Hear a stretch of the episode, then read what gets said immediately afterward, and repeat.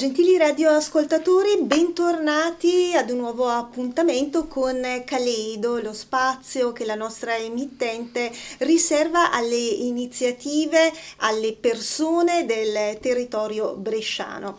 Ecco, eh, oggi sono particolarmente contenta di avere due ospiti in eh, studio che eh, conosco da tempo, anche se loro mi conoscono meno, ma eh, dei quali seguo il percorso ormai eh, da anni e che eh, hanno concesso questo momento di approfondimento per permetterci di conoscere la storia, la loro storia, ma la storia di una realtà estremamente importante che molti di voi eh, conoscono. Si tratta di Operazione Lieta, eh, con noi oggi abbiamo Lieta Valotti e Angelo Faustini che io ringrazio di cuore per la loro presenza in, in studio. Allora, Lieta e Angelo eh, oggi come detto ehm, racconteranno la loro storia che è la storia anche di Operazione Lieta, partiranno dalle origini di questa iniziativa che poi si è trasformata in una vera e propria macchina di solidarietà che ha permesso di e permette ancora oggi di aiutare tante persone, soprattutto i ragazzi di un eh, territorio eh, che soprattutto in passato ma ancora oggi vive grandi povertà. Allora, io come detto chiedo a Lieta e a Angelo di partire proprio dall'inizio.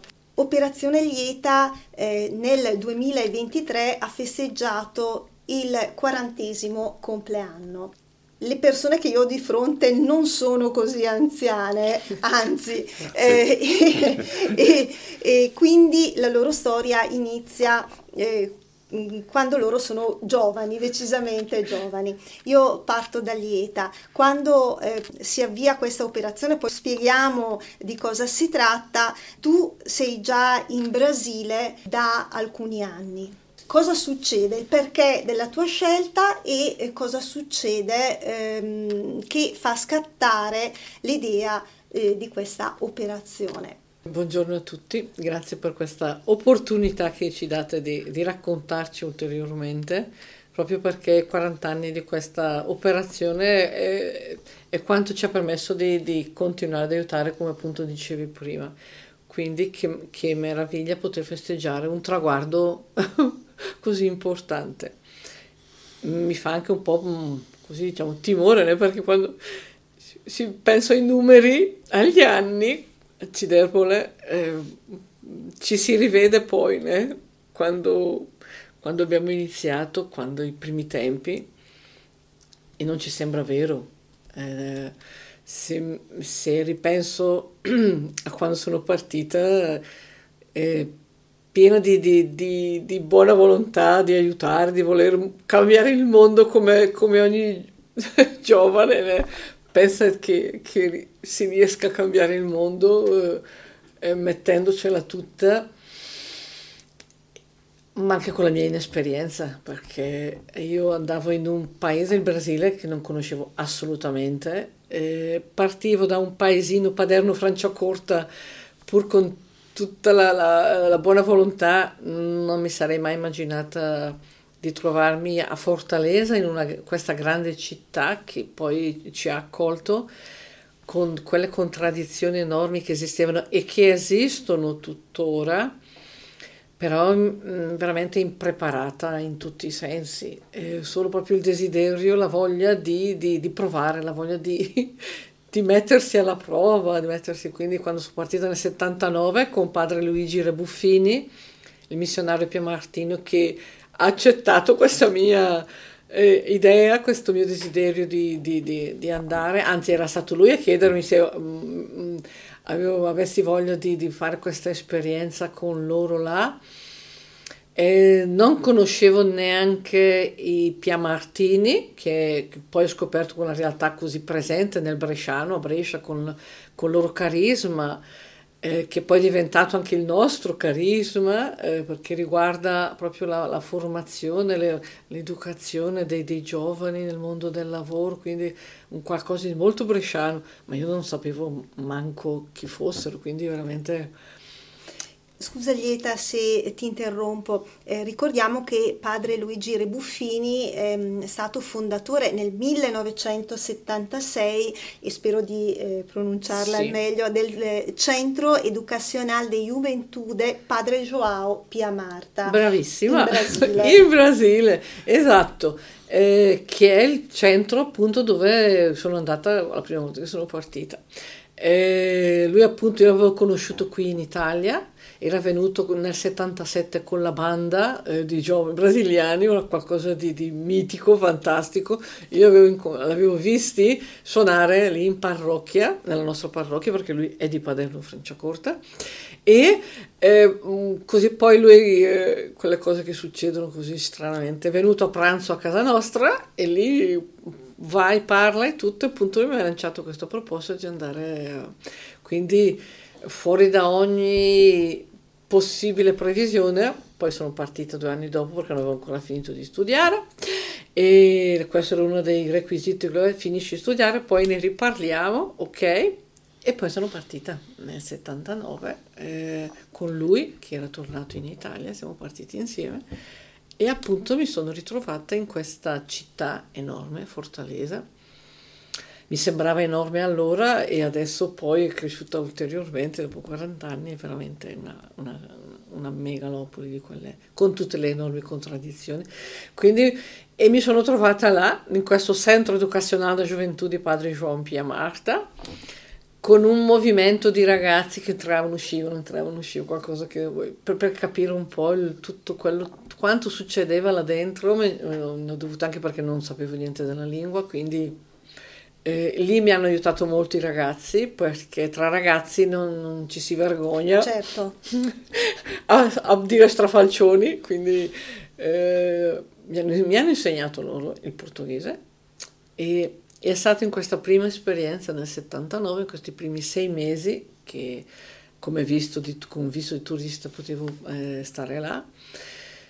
In questi sei mesi padre Luigi ha ricevuto l'offerta del cantiere da parte del governatore, del governo di Stato di quel tempo, perché ci facesse un'opera per i ragazzi. Non esistevano, non esiste, esisteva il centro educazionale e poi esistevano queste altre organizzazioni statali, ma che erano veramente, erano veramente qualcosa di disastroso. Allora il governatore ha offerto questo cantiere, stavano costruendo questa enorme diga. Eh, eh, siamo nello stato del Ceará, uno stato del nord-est del Brasile, dove periodicamente c'erano periodi di grande siccità e quindi eh, questo governatore aveva appunto questo, iniziato questa costruzione di questa enorme diga per raccogliere l'acqua piovana. E siamo andati insieme con padre Luigi. Un giorno e padre Luigi fa vieni con me che andiamo a fare un giro, andiamo a vedere qualcosa andiamo, andiamo, andiamo in questa strada sterrata, arriviamo in questo posto, capannoni, tutto macchine che si muovevano terra e tutto quanto. Mi fa, guarda, il governatore Virgilio Tavaro mi ha detto che se lo prendiamo in mano ci possiamo fare un'opera per i ragazzi, per i più piccoli. E, e lui mi fa, però sai che noi preti non... Ha con i piccoli ci vuole un, un, qualcosa di materno, ci vuole la... E allora, e lì veramente, sai, ho boccato proprio pienamente, certo. veramente, perché... Non hai potuto dire di no. Lui mi guarda e mi fa, e tu um, cosa diresti? Se tu vieni, lo prendiamo in mano. Come si fa a dire di no? Poi avevo visto di quelle cose, quindi... Uh, eh, e la Fortaleza già in questo senso educazionale c'erano bambini piccoli, grandi, veramente era... E, e si capiva che bisognava fare delle cose in modo diverso, poi numericamente erano delle, veramente le situazioni. E poi Lieta, correggimi se sbaglio, eh, allora in particolare direi anche oggi, ma soprattutto allora mh, l'istruzione non era una delle priorità per tante famiglie che eh, non, non, sapevano mm. nemmeno come eh, andare avanti e quindi i, i, bambini, i ragazzi non avevano sì, possibilità sì. di accedere eh, all'istruzione sì, e sappiamo tutti che istruire e anche i Pia Martini hanno come diciamo fondamento, come pilastro l'educazione nel senso di istruzione per permettere lo sviluppo, per permettere l'autonomia. E quindi sì. tutti i progetti in questo sì, senso sì. Eh, avevano Infatti un. Una, una, tra le cose che più mi, mi lasciava in quel periodo era che là funzionavano tre turni, anzi quattro turni al giorno per permettere al numero di ragazzi c'era un turno al mattino, un turno a mezzogiorno, un turno nel pomeriggio, un turno la sera per poter eh, sopperire alla, alle necessità numeriche proprio di non c'erano scuole, cioè le scuole che c'erano erano, tanto che poi Martini avevano già iniziato un'altra scuola in un altro quartiere lì di Fortaleza, nel Montesi, che adesso è, un, è uno dei, dei, più sviluppati diciamo, ma a quel tempo quando sono arrivati i padri Pia Martini eh, veramente eh, aprire le scuole erano delle, delle, priorità perché veramente non c'erano. E quindi capire tutto lo, lo, il movimento di questi orari, di queste cose, di ragazzi che entravano fino a tarda notte per giovani per poter permettere loro di studiare e, e e, e, vedere questi ragazzi giovani, adulti che venivano per essere alfabetizzati, cioè era, una, era veramente una cosa per noi, poi avevo fatto le magistrali, figuriamoci, eh, una realtà veramente strana, sconvolgente e, e, e, poi il nome Pia Marta, sin dall'inizio cioè, ti rendevi conto l'aspirazione che c'era per venire a studiare in quella scuola lì, quindi con tutti i movimenti, poi c'erano le officine, poi c'erano questi ragazzi che entravano, che venivano, facevano, eh, era veramente una, una, una una vivacità, una vivacità di, di, di, attività, di esperienze che veramente si resta. E allo stesso tempo si vedevano veramente quanto mancassero anche delle, delle cose più, più, necessarie. Mi ricordo i dormitori veramente all'inizio, eppure facevano a gara per venire in quei dormitori, eppure non c'erano solo, c'erano solo i materassi. Non, perché era ehm, l'obiettivo quello che si sì, desiderava raggiungere, sì, ma, non tanto il, il Sì, come, ma poi cioè, bisognava andare a vedere le case dove venivano per capire che, certo. che eh, anche quel materasso rappresentava... Il meglio. Sì. E quindi ti viene fatta questa proposta, tu eh, insomma eh, ci pensi seriamente, e, però per realizzarla eh, suppongo che insomma... Sì, sono rientrata in Italia perché avevo solo il visto di turista ma avevo già il biglietto di ritorno perché appunto ne avevamo parlato col padre, però dovevo venire a comunicarlo ai miei, né? perché... E allora quindi sono rientrata in Italia, poi quando ho trovato il coraggio di dirlo ai miei, e poi eh, io sono ripartita a dicembre, sono rientrata a settembre e a fine dicembre siamo ripartiti e ai primi di gennaio siamo andati in questo cantiere dove avremo iniziato la, questa attività per accogliere i più piccoli e da lì poi veramente è stata, perché per i primi quattro anni abbiamo vissuto in questi capannoni, in queste baracche e abbiamo iniziato ad accogliere veramente, anche lì siamo arrivati ad avere più di 200 bambini in queste strutture. E è stato lì poi che è nata l'idea, anzi era una necessità, perché quando pioveva entrava fango, entrava tutto in casa, nei capannoni, nel capannone c'era la scuola, era qualcosa di allora, padre Luigi, giustissimamente, ma dovevamo costruire eh, prima di tutto più in alto, perché non avevamo proprio i piedi della diga, quindi tutto quanto scendeva. Certo. Eh, e l'idea proprio di costruire una scuola in un posto più salubre, diciamo. E si è iniziato, abbiamo iniziato, però ecco, come sempre in queste situazioni abbiamo iniziato perché c'era la grande volontà, il grande desiderio. Ma è stato lì poi che ci siamo trovati a un certo punto, già iniziato a costruire tutto, ma... Fatti due conti. come sempre ci si trovava veramente in, in enormi difficoltà. È da lì che un padre Luigi mi chiama e mi fa, senti, qui non ce la, non ce la si fa. Te la senti di andare in Italia? Ti do il nome e il contatto di qualche ex alunno, qualche amico che ho là in Italia. Vai e, cerca. E torna vincitrice no, e, e, raccogli un po' di fondi perché sì. insomma sensibilizza. Sì, è stato lì che ho conosciuto padre Giancarlo perché il eh, superiore che c'era in quel momento era Pier Giordano Cabra, ca- carissimo, è mancato da poco, carissimo veramente, un, gra- un grande, un grande.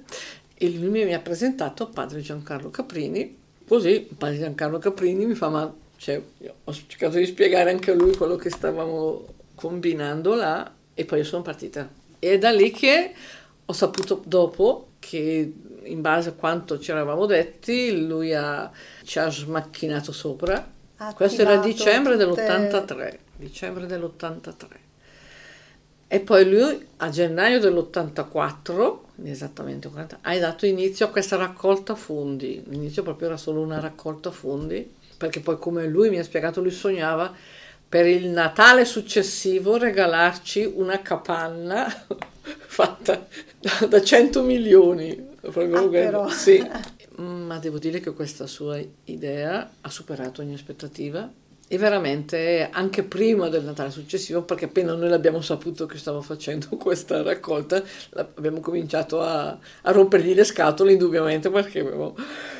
E veramente è iniziato questa, raccolta fondi che ci ha permesso di costruire la scuola, che ci ha permesso di, di accogliere in questo ambiente nuovo, bellissimo, i nostri bambini che fino allora erano nei capannoni, erano in cose così, quindi è stato veramente... E poi da lì, copiando un po' un'idea de, de, di un'associazione che c'era negli Stati Uniti, abbiamo iniziato con, la, con, le adozioni a distanza, cioè loro hanno iniziato eh, questo movimento qui in Italia con le adozioni a distanza e da lì è partito poi tutto, tutto il resto che ci ha permesso di continuare. E nel frattempo sono cominciati ad arrivare altri volontari. Altri volontari, appunto, e qui entra in gioco, come dire, Angelo, perché è bello ehm, vedere come a volte eh, la provvidenza non solo aiuti aiuti fattivamente eh, diciamo a, così a far diventare eh, delle realtà eh, quelli che magari si pensava potessero essere solo dei sogni ma aiuti anche a far incontrare le persone giuste al momento giusto e nel posto giusto così Angelo tu sei, sei arrivato e hai trovato lieta ad aspettarti o no? Eh, salve a tutti, io sono Angelo, sono di Paderno Franciacorta lo stesso paese di Lieta, non, eh, non ci frequentavamo, io poi non, fre- non, frequentavo neanche il paese, avevo amicizie fuori, contatti fuori, stavo molto poco in, in paese. Come, dopo, mm, come, si dice in Brasile, Dio scrive dritto sulle righe storte. E, eh, e c'è un fatto che mm, mi, mi ha fatto ricordare, io l'avevo cancellato dalla memoria, però eh, l'anno prima che io partissi incontro lieta che appunto era venuta in, in Italia sempre per questo motivo di chiedere fondi, incontrare contatti, eccetera, eccetera. E eh, la incontro tramite mio papà, che la conosceva molto bene, lui era, seguiva l'ambiente dell'oratorio, la incontro sulla porta della chiesa di Paderno Franciacorta e parlando del più del meno, avevo scoperto da poco che era in Brasile da qualche, da qualche anno, parlando del più del meno mi dice dai vieni anche tu che ci dai una mano là. E ho risposto molto gentilmente in una forma molto educata su mia madre proprio alla bresciana alla bresciana, alla bresciana, alla bresciana.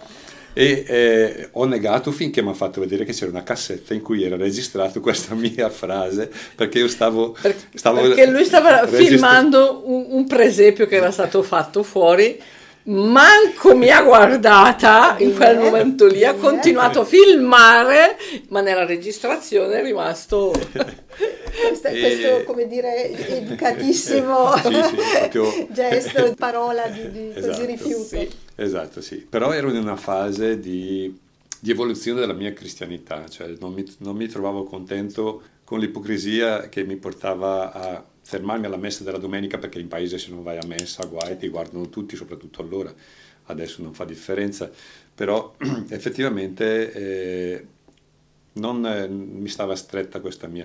E quindi dopo un po' ragionando così eh, cosa fare, cosa non fare, eh, ho detto bah, colgo l'invito, vado in un posto lontano, mi metto in gioco per qualche mese per vedere fino a che punto posso vivere la solidarietà, posso vivere, perché uh, fino allora eh, il mio lavoro serviva affinché io potessi fare lo sport che volevo fare, stare con gli amici, viaggiare, era tutto questo il mio obiettivo. Ecco.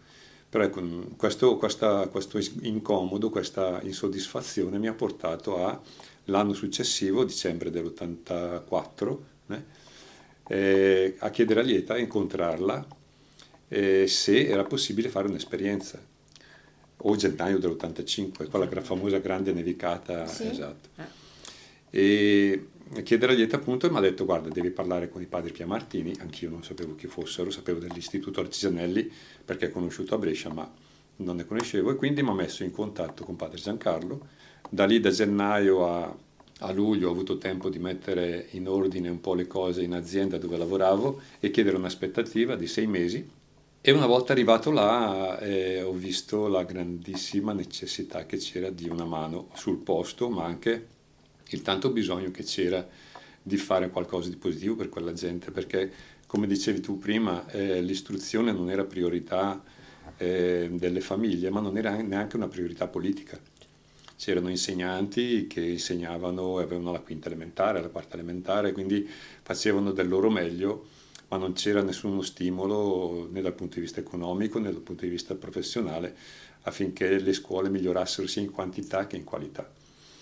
E quindi lì si tro- ci si trovava di fronte a un'emergenza, un'emergenza e eh, quando ci si ha di fronte all'emergenza si fa quello di primaria necessità, quindi l'alimentazione, eh, lo studio sono quelli importanti e le accomodazioni vengono un po', un po alla volta, come diceva Lieta, loro venivano da ambienti eh, veramente molto miserabili. Io vengo da una famiglia che per tradizione, per DNA, sa fare un po' di tutto. e quindi ho cominciato a aggiustare di qui, aggiustare di là, fai su questo, fai su quell'altro e a un certo punto Lieta doveva venire in Italia di nuovo l'anno successivo, il dicembre successivo, per incontrare di nuovo gli aiuti e il padre mi chiede, no, il padre era eh, insicuro su come su chi lasciare al, al suo posto perché non c'era nessuno.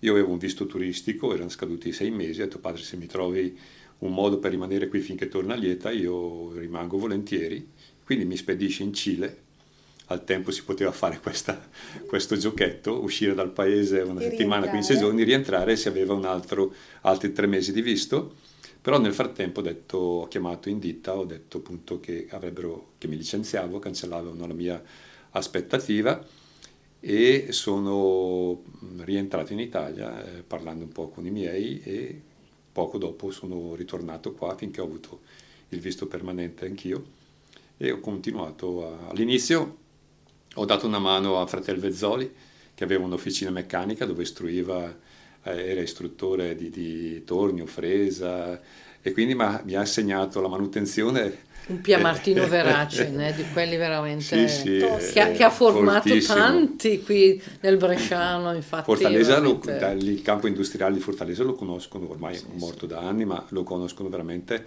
in tanti.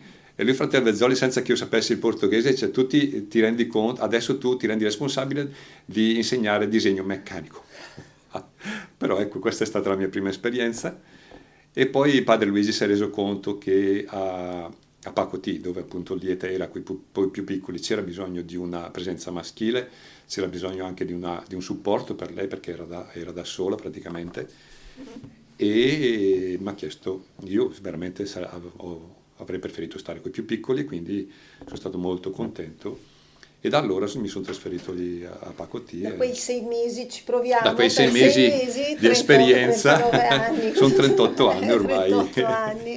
esatto. E naturalmente hai conosciuto Lieta anche sotto l'aspetto, diciamo, come donna e quindi... Sì, eh, sì, insomma... c'è nata una fortissima amicizia. Certo. E poi effettivamente eh, si poteva costruire qualcosa di più. Per noi era il dubbio se era possibile eh, formare una vita di coppia e continuare a fare quello che si stava facendo. Se avessimo tolto spazio a quello che stavamo facendo fa- formando una famiglia. Poi vabbè i figli non sono venuti ma abbiamo allevato figli esatto. degli altri. Molti. Tanti, molti, molti e questo è il volere del Signore probabilmente.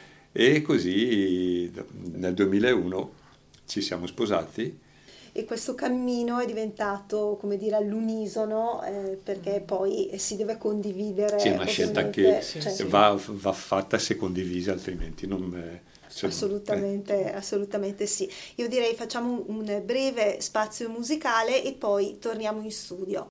Ritorniamo in studio, state seguendo un nuovo appuntamento di Caleido, con noi oggi Lieta Valotti e Angelo Faustini per raccontarci i primi 40 anni di Operazione Lieta e i tanti anni della loro esperienza al servizio dei meno fortunati. In realtà eh, questa è una storia che racconta eh, di una devozione eh, davvero fortissima a, agli altri che poi è la storia di tutti eh, coloro che eh, decidono di fare della propria vita uno strumento per eh, rendere più facile la vita degli altri, eh, che siano bimbi oppure eh, persone, persone, adulte.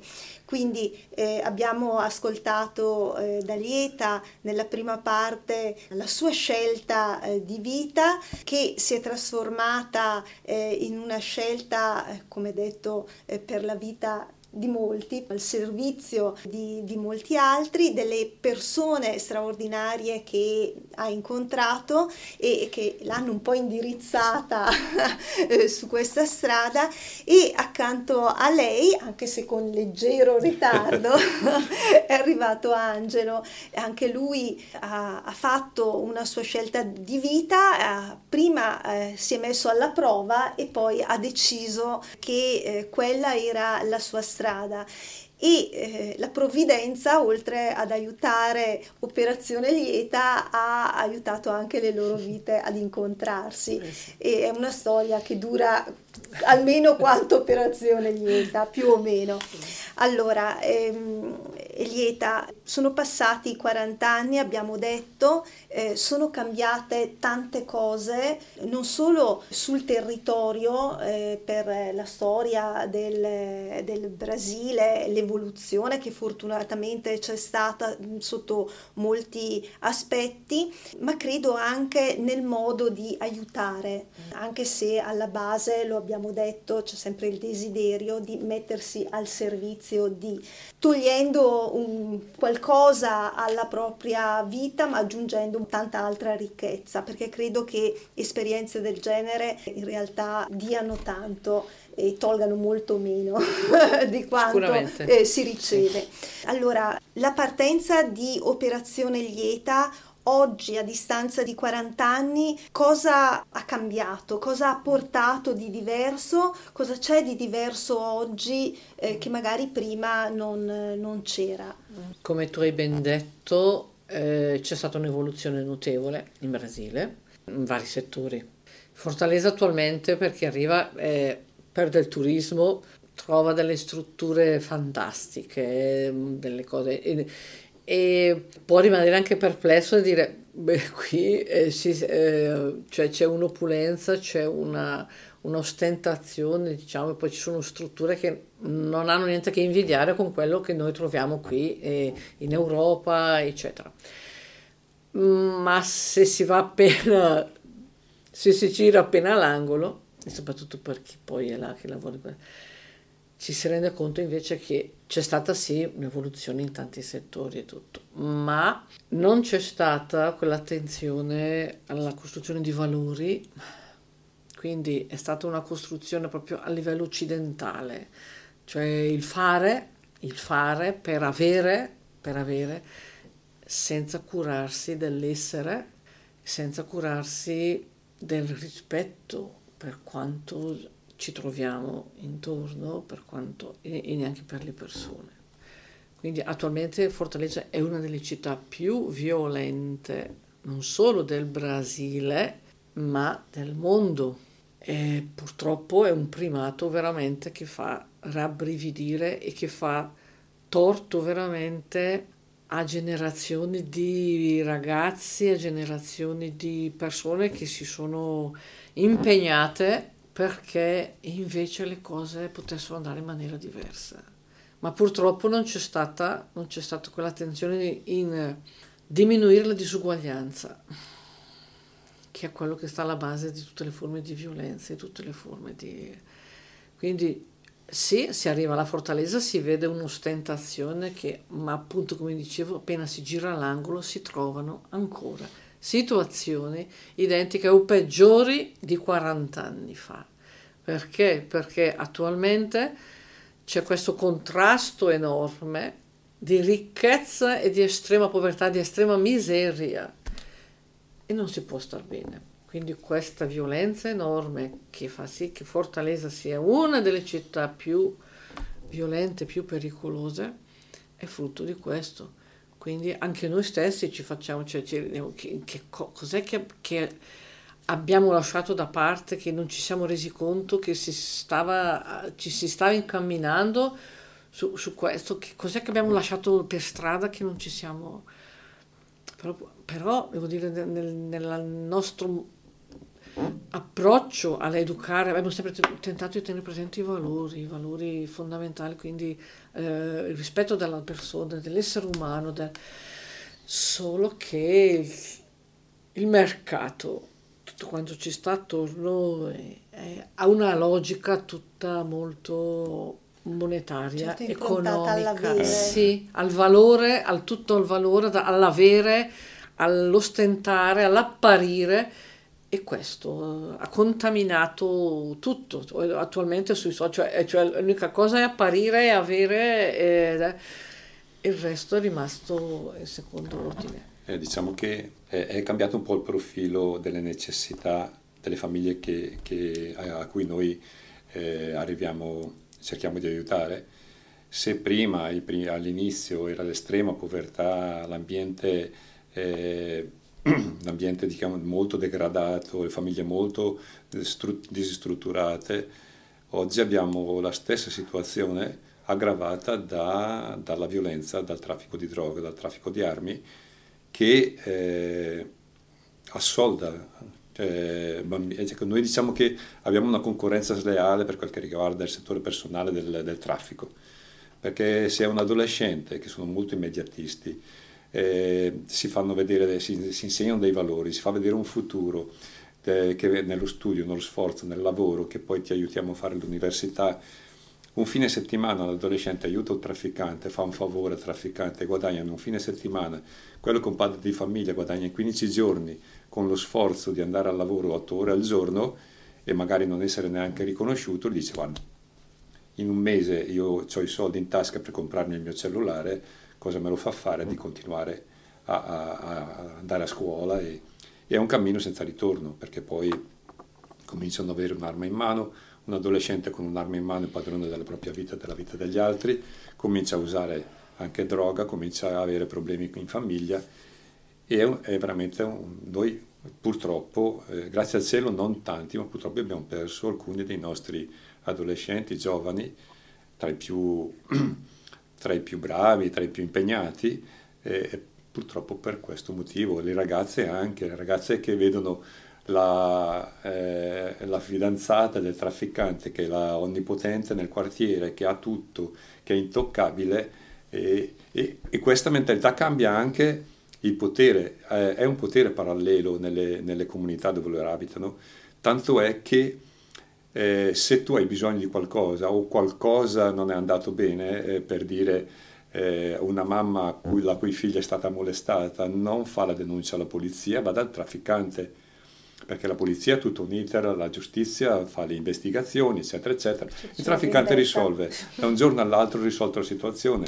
Eh, caccia via quello, le, le, eh, lo, lo, lo, riempiono di botte oppure lo uccidono e questa è la, eh, però si è debitori poi per tutta la vita di questa, di questa situazione, di questa soluzione. E, mm, Angelo, eh, fa davvero eh, riflettere come quello che tu stai raccontando eh, sia mh, mm, per nulla diverso da quello realtà, che noi sì. sentiamo purtroppo spesso parlando delle periferie di alcune grandi città, eh, purtroppo del nostro sud, ma non solo, ormai non più, perché sì. come eh, stiamo dimostrando eh, davvero eh, non c'è più differenza tra territori, stati, nazioni e località anche della stessa nazione. E sappiamo come appunto la facilità di avere tutto e subito, purtroppo per i nostri giovani eh, sia ormai come dire, l'elemento eh, che poi li porta a, delle, a vivere una vita che è sempre e comunque al servizio di qualcuno che certo non vuole bene a lui, ma a quello che può eh, dare e far ottenere. Ma cosa Cosa si prova in parte, eh, lo avete fatto capire, quando succede che ragazzi nei quali eh, si è creduto e che hanno creduto nella possibilità di raggiungere in altro modo una vita piena, poi ecco, si perdono, se addirittura non perdono la vita. E ci si concentra su, su quello che si sta facendo eh, noi consideriamo il nostro lavoro un lavoro di prevenzione. Eh, noi abbiamo avuto per eh, sei anni, eh, abbiamo lavorato per il governo di Stato, dello Stato del Sera, avendo, eh, prendendo con noi, eh, dando disponibilità per 20 posti per bambini dai neonati fino ai 17 anni che venivano tolti alle famiglie per negligenza, abbandono, sfruttamento, violenza, eccetera, eccetera. Questo è un lavoro di cura che costa molto, che è molto, è molto non costa in termini eh, di soldi ma in termini di, di, di sforzi. Però ci siamo resi conto che il lavoro di prevenzione è molto più importante. Quindi i bambini che noi accogliamo adesso, i giovani, gli adolescenti che noi accogliamo, che rimangono con noi tutta la settimana, vanno a casa il fine settimana oppure vanno a casa tutti i giorni, sono nelle stesse situazioni di quelli che noi ricevevamo dal governo di Stato, dalla giustizia minorile, però arriviamo prima, arriviamo prima che, che succeda qualcosa di grave, che i vincoli siano, siano compromessi e addirittura eh, riusciamo da, da, qualche anno, ci siamo resi conto un po' tardi, però eh, da qualche anno riusciamo anche a portare la, eh, dentro la scuola anche la famiglia, anche i responsabili, le mamme, con corsi di formazione, con corsi di, eh, chiamiamo educazione civica, quindi diritti, doveri, eh, concorsi di, eh, come dire, rendere coscienti che se quella persona è, pers- è un cittadino e ha, e ha, la possibilità di, di uscire da quella, eh, quel buco della miseria nel quale è caduto lui, la famiglia, quanta, tutte le generazioni e, e dare una possibilità appunto di svilupparsi in modo diverso. Proprio per questo abbiamo organizzato, e questo penso che sia uno dei fattori più importanti di questa evoluzione del nostro percorso. Abbiamo strutturato in modo diverso il nostro lavoro, cioè non siamo più rivolti solamente ai bambini, ai ragazzi con eh, scuole, corsi di formazione, ma abbiamo creato proprio tutta una struttura, un'organizzazione per accogliere la famiglia, perché se non si lavora sulla famiglia è sempre un bellissimo lavoro, importantissimo e tutto, ma c'è tutto uno strascico dietro, ci sono dei vuoti, si, la, si, lascerebbero dei vuoti che altri verrebbero a colmare e, o a distruggere, a distruggere quello Certamente. Abbiamo ancora qualche minuto a disposizione, eh, mi spiace che il tempo passi così velocemente, ci sarebbe bisogno di più trasmissioni per eh, davvero raccontare tutto quello che avete fatto e che potete anche eh, insegnarci. Però se noi veniamo ai nostri giorni direi che se c'è una cosa che non è cambiata è la necessità di avere delle persone e anche delle giovani vite che provano a mettersi a disposizione, in questo caso, di, di questa iniziativa. E ce ne sono, vero? Sì, fortunatamente. Anche, ecco, questo è un altro, per me un'altra grande ricchezza della nostra associazione, il volontariato, cioè lo stimolare e l'incentivare e permettere che tanti altri giovani possono per periodi più o meno lunghi venire eh, da noi. C'è il gruppo che viene ad agosto, né, eh, approfittando delle vacanze, appunto, sempre un gruppo nutrito di 30-35 giovani e meno giovani che vengono con noi e stanno con noi tutto il mese eh, di agosto, lavorando, aiutandoci in tanti modi, venendo a contatto proprio con questa esperienza eh, diciamo così, di vita eh, comunitaria. E c'è, e c'è, il servizio civile universale che da diversi anni, dal 2009, noi eh, ci fornisce diciamo due, tre eh, volontari ogni anno. È uscito il bando proprio in questi giorni per il 2024-2025 e eh, anche quest'anno abbiamo, abbiamo la, due ragazze eh, che sono veramente molto in gamba, che ci stanno aiutando moltissimo in questo momento, sempre appunto del Servizio Civile Universale e in questo modo eh, si ha la possibilità di fare un'esperienza eh, molto diversa da quella che si farebbe in, in altre associazioni in Europa e soprattutto di darci una mano in modo efficiente. E a questo proposito, se un giovane, ma anche meno giovane, eh, ovviamente eh, in forze, avesse l'intenzione di provare questa esperienza, fare magari come ha fatto Angelo e anche come hai fatto tu Lieta, dire ci proviamo, poi vediamo, eh, mm-hmm. ci impegniamo un mesetto e, e poi magari rimaniamo per tutto il resto della vita. A chi rivolgersi? All'ufficio di, Lieta, all'ufficio di operazione Lieta qui a Brescia. E la prima esperienza può essere fatta in gruppo, è sempre ad agosto come diceva Lieta, viene organizzato ormai dal, dal 90 questo, questo, questa esperienza di gruppo, noi abbiamo la possibilità di ospitare circa una trentina di persone e effettivamente è un'esperienza ben sia per i giovani sia per i meno giovani, sia per gli esperienti che per i non esperienti, c'è, c'è da fare per tutti. Lieta, eh, Angelo, io so che eh, ci sono anche degli appuntamenti, come dire, imminenti dedicati proprio ai 40 anni eh, di operazione Lieta. Sì, eh, infatti ehm, ce n'è uno che è importantissimo, che sarà questa domenica 14 all'Istituto Artigianelli, eh, qui di Brescia, quello che resta vicino eh, al castello, nella salita al castello, dove ci troveremo e, e ne approfittiamo per invitare veramente tutti gli amici amici, conoscenti, sostenitori per festeggiare insieme i 40 anni di Operazione Lieta, quindi 14 a Brescia all'Istituto Artigianelli e poi, e poi saremo eh, a Castenedolo il 19. un po' in casa. Esattamente, e anche appunto come dicevo prima a Castenedolo c'è un bel gruppo che ci accompagna, che ci aiuta quindi speriamo di incontrare tutti. Ma poi ci sono anche altri momenti in altri paesi qui nel Bresciano e, e noi non, li ricorderemo, eh, visto che Perfetto. abbiamo il calendario, okay. magari li ricordiamo nei nostri block notes qui a Castenidolo nella sala civica dei disciplini, la bellissima sala civica eh, che ospita tante iniziative,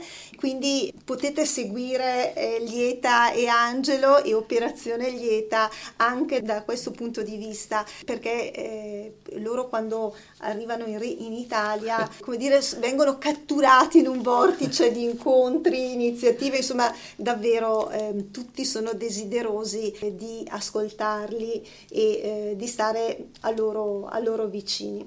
Allora a me piace l'idea di concludere questo appuntamento, eh, spero la prossima volta eh, che tornerete in Italia, so che siete pieni di, di impegni in questi giorni qui mh, a Brescia, ma spero davvero possiate eh, tornare anche qui e dedicarci ancora il vostro tempo, però mi piace pensare di concludere questo appuntamento, forse anche per stimolare, per far eh, capire eh, cosa si perda qualche volta, non avendo così quello scatto che permette di dire provo, proviamo a fare un qualcosa di diverso che ci permette di metterci in gioco. Ecco, una ragazza che ha fatto del volontariato eh, presso la vostra eh, realtà per il servizio è civile ancora è ancora là, Carla Pastore, facciamo nomi e cognomi, mm. ha scritto ho imparato solo qui, solo adesso, a ridere di un ridere largo,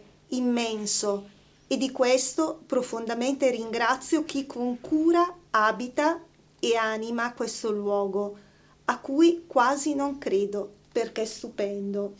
Quindi io credo che queste parole dicano tutto, ringrazino chi ha messo a disposizione la sua vita, cioè voi e anche tante altre persone, quei padri che eh, voi avete incontrato sulla vostra strada, molti non ci sono più, sì. eh, ma senza i quali nulla sarebbe stato possibile certo. e, e anche tutti quei ragazzi, bambini, eh, adulti che là, nonostante tutto, sorridono e riescono insieme alle arrabbiature a renderti felice nonostante tutto. Quindi ehm, intanto grazie a Lieta e a Angelo, eh, se volete concludere vi lascio a disposizione magari per eh, un saluto ma anche per un, un messaggio se lo desiderate, eh, ma davvero l'invito è um, tornare da noi eh, per raccontarci ancora questa bellissima esperienza. Ci sentiamo tutti, come dire, un po' più ricchi perché sappiamo che c'è anche eh, chi eh, fa delle scelte che forse non siamo capaci eh, di fare. Io, io, prima di tutto vorrei approfittare per ringraziare anche tanti amici qui di, di Castenedolo che da tanti anni ci accompagnano e, e ci aiutano veramente eh, anche volontari, anche volontari, anche amici che, eh, anche che non ci sono più, ma che da qui da Castenedo veramente hanno sempre mh, aiutato e tutto. Poi volevo dire proprio che, che eh, non è solo il dare, come dicevi tu anche all'inizio. Io mi rendo perfettamente, io ed Angelo ci rendiamo perfettamente conto che noi siamo fortunati perché abbiamo potuto avere una vita così perché abbiamo potuto incontrare quelle meravigliose persone di cui parlavi tu adesso, sacerdoti, non sacerdoti, laici, eh, ma soprattutto i nostri ragazzi, perché se siamo un po' fuori testa, né, così, perché per fortuna abbiamo incontrato tutti questi bambini, questi ragazzi, queste situazioni che ci hanno fatto capire e credere che la vita è bella perché è bella, perché nonostante tutte le cose eh, brutte o le difficoltà, i dolori, le sofferenze, ma la vita è una gran bella cosa e prenderla così con un sorriso, con una risata, con la spensieratezza dei bambini, con... è molto bello. E noi eh, se riusciamo ad apprezzare veramente la vita perché abbiamo avuto la fortuna di incontrare queste situazioni, incontrare questa realtà. Quindi anche noi dobbiamo essere grati a Operazione Lieta veramente. Quindi grazie di cuore e allora eh, ci ritroveremo, non dico presto, ma ci ritroveremo. Intanto, grazie, grazie. Intanto buon anno a tutti. È vero, buon anno!